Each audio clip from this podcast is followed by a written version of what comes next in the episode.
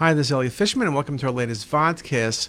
This is going to be a talk on mesenteric ischemia, which is a topic that's becoming more and more important because of the patients we see in the ER, including an older population. It's an important diagnosis because if you make it correctly, the patient can be managed correctly and often will survive. And if the uh, diagnosis is delayed, the morbidity and mortality is indeed very high. When you speak about intestinal ischemia, we really tend to consider things on two sides of the street arterial and venous. Arterial is one we typically think about. Occlusion of the vessels may be due to atherosclerotic disease. We see narrowing of the vessels or perhaps embolic phenomena, endocarditis, with an acute occlusion, often with no vessel disease otherwise noted, and trauma occasionally. We then think of venous disease, whether it's venous thrombosis or perhaps portal hypertension or something like estrogen use. An article by Moschetta a couple years back. The causes of intestinal ischemia can be occlusive or non occlusive. Occlusive are due to embolic or thrombotic occlusion of arterial or venous structures and make up about 80% of cases. Up to half of intestinal infarctions are caused by embolic phenomena of the SMA in patients with cardiac pathology while about 60% of cases of ischemia are caused by arterial thrombosis. So, uh, SMA becomes a very critical structure in this scenario. Venous thrombosis accounts for about 15% of all intestinal ischemia cases. Most frequent cause of venous infarction is due to closed loop bowel obstruction, that internal hernia with volvulus. This event not, does not lead to vascular thrombosis, but to twisting of the loops on their pedicle, which produces severe venous stasis. So, arterial or venous can be the problem for us, and we need to look at both of these very carefully. This article by Moschetta, again, non occlusive causes 20 to 30 percent of ischemia. In these forms, there is significant reduction of blood flow within the arteries and veins, shock, heart failure, abnormal blood concentration, neurogenic vasodilatation, vasoconstriction secondary to drugs, uh, are the reasons we see non occlusive bowel infarction in most cases. The article also goes on to say that bowel infarction is an uncommon but underestimated cause of non traumatic acute abdomen, and early diagnosis is indeed crucial. CT is a fundamental imaging technique that must be promptly performed in all patients with acute abdomen and suspected ischemia. And so that becomes very much the management question. You know, you need to really err on the side of doing a CT scan because if you don't, it may be too late by the time you do it.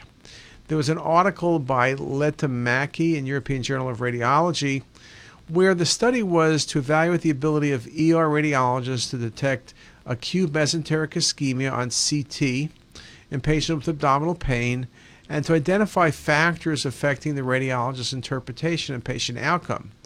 Their conclusion was that acute mesenteric ischemia is underdiagnosed in the CT if there is no clinical suspicion. Okay, remember, so if it's just an abdominal pain and no one says rule out ischemia, it's often missed.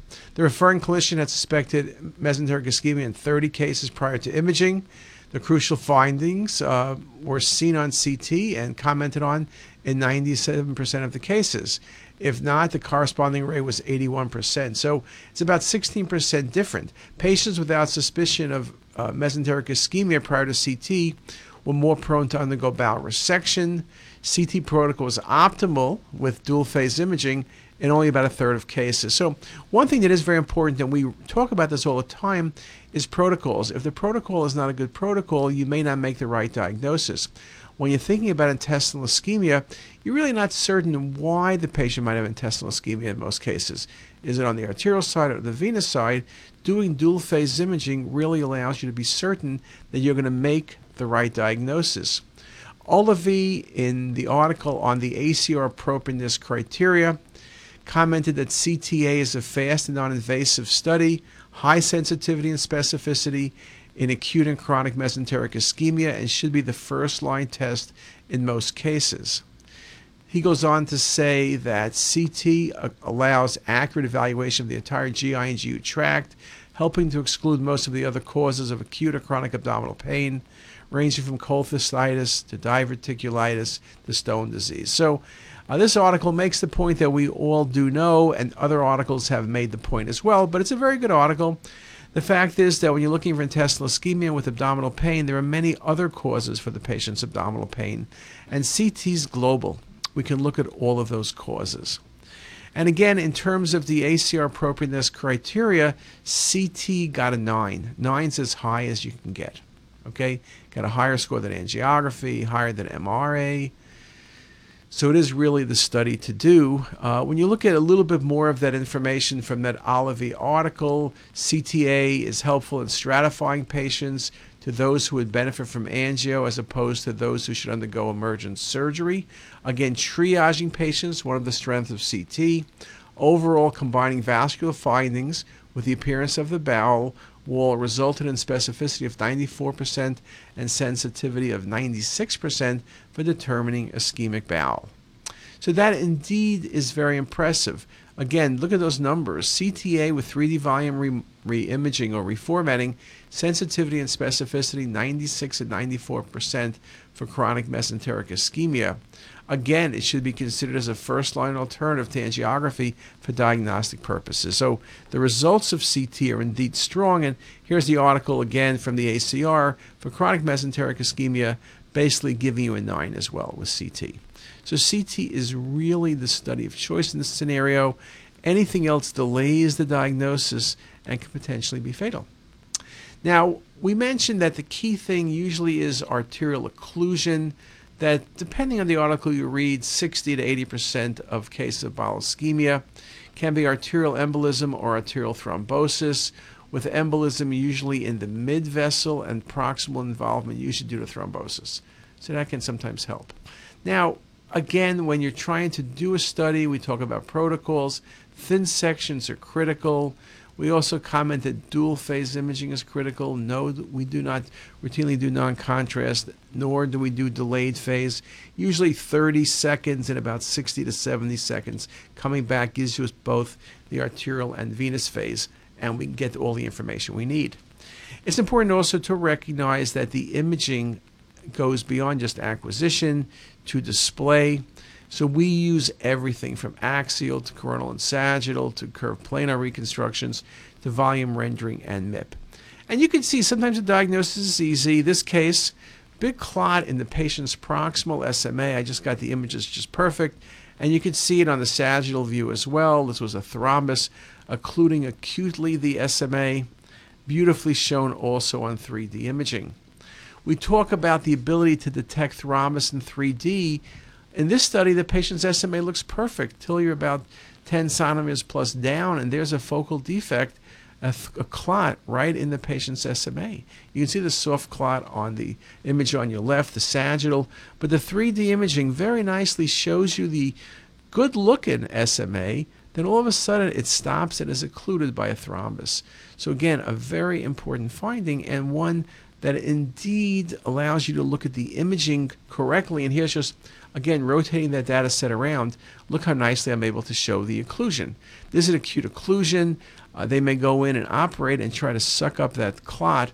Uh, it can be difficult, particularly if it's far down in the vessel, as this case would be. Now, as I mentioned, one of the challenges to us is not every case comes down for intestinal ischemia. Sometimes we make that decision ourselves abdominal pain, unexplained patient doing poorly, and they're an older patient, we're always thinking about ischemia. So we times will err on the side to think about it, or at least to be able to exclude it. And this patient had right lower quadrant pain, and in fact, the thought might have been in a uh, missed appendicitis. You see on the arterial phase imaging, everything looks good, but then looking carefully, look at the vessel there, okay? That vessel is, you know, what is that vessel that I'm circling? Well, there we go, and now we're in venous phase, and you can see very nicely that the uh, the patient's vessels are defined. That's the patient's SMA and SMV. The SMA is not enhancing; it's decreased or delayed or just no enhancement at all. And these are late phase images. And you can see there's just no flow in the vessels. You can see it from the sagittal view as well. Uh, basically, occlusion of the patient's SMA. Now you could see that the very first part of the SMA is probably okay on the next set of images, but you can see the abrupt cutoff. Now you have to be very careful. It's very easy to miss thrombus because the vessel may look good proximally. Then when you follow it down, you run into trouble. And in this case, you see the occlusion. Patient was treated uh, aggressively medically, and you can see the patient just about five days later, where the vessels look really good. The SMA is widely patent. Now we've had cases like this, which um, also tell you a very important point. Patient's abdominal pain, and we did consider ischemia as a possibility. When you look at the small bowel, it looks to me like the bowel is dilated, and this study almost looks like a non-contrast CT. You're not seeing a lot of enhancement. Now, when you look at the the coronals, you do see what looks like maybe some pneumatosis in the patient's small bowel, perhaps. Now, the money is when you look at the patient's sagittal view. Look at that sagittal view. The SMA looks perfect for about 2 cm, then it's occluded. Now, what happens is we often see the proximal SMA and say, oh, vessel looks good, next case. Here, if you did that, and it was initially done by one of the fellows, you would have read this as negative. But then look at the occlusion. Patient went to surgery, the clot was removed. There's the image on the right showing you the patient's vasculature. So, when done correctly, this patient had no evidence of infarcted bowel. You can imagine what a disaster this would have been. But here the patient did very well. Another example, look how nicely you see the proximal SMA and it looks normal. Then look at the SMA a few centimeters down, it's occluded. You see, in this case, the bowel looks thickened, which would go along with ischemic bowel. When they went in, they um, basically removed the clot. Then they watched the bowel become pink. The bowel was viable. They did not need to resect bowel. So sometimes you get very lucky. But here's a great example of an acute occlusion Look how easy it is to miss. Look how normal the SMA and the celiac look, except for this occlusion. And this was due to an embolic phenomena. Another example. When you look at these cases quickly, you see the SMA and you see the SMV. They look good. But then when you follow it downward, look at the patient's SMV. You see there's a little bit of enhancement? And then you follow it down some more on the sagittal view. Kind of comes down the SMA, but then it abruptly stops. And mean, you look hard, there's a soft tissue mass there, right there. Okay, what is going on there? So it's very important when you're looking for ischemia or almost anything, make sure that you see the entire vessel. You know, if a part looks normal, you can't extrapolate out the rest is normal. Often you can see here the clots are more distal. So again, a very important pitfall. Again, don't assume anything. Because you don't see a thrombus, that a thrombus is not present, unless you've optimally visualized the entire vessel. Now, I learned this also, I was reviewing this malpractice case. Patient died. Well, you look at the bowel, you see dilated bowel, it looks like it's dilated bowel. Then what about the mesenteric vessels? Image on your left, you see the you see the, uh, axials, you see the SMV and the SMA look good. But then you follow it down and look how the SMA tapers off, or in the coronal view, Here's, I'll show you again. Look at that big dilated loop of small bowel, the prominent vessels. Here is the, the axial view again with a circle on it. Look how nicely you see the occlusion of the patient's SMA. Okay, that's the feeding vessel. And here again, that same thing in sagittal view. This patient lost his case because the findings were there. The fact, you know, you had um, uh, maybe a less than perfect study because the contrast injection wasn't that good makes it hard. On the other hand, you need to look very carefully or you'll make tremendous mistakes. Now, in terms of ischemic bowel, we also talk about closed loop obstruction. And I mentioned when you have a closed loop obstruction can lead to a volvulus, which leads to ischemia. You get impairment of venous outflow followed by arterial ischemia. Great example here, dilated loops of bowel in the left upper quadrant. The loops are thickened. There's focal ascites. The bowel is distended. The patient's abdomen is distended. This was an internal hernia in the left upper quadrant by foramen of Winslow. Look how nice it shows here the lack of enhancement compared to other bowel, lack of any true enhancement with the IV contrast. Again, the twisting of those mesenteric vessels you see in the midline.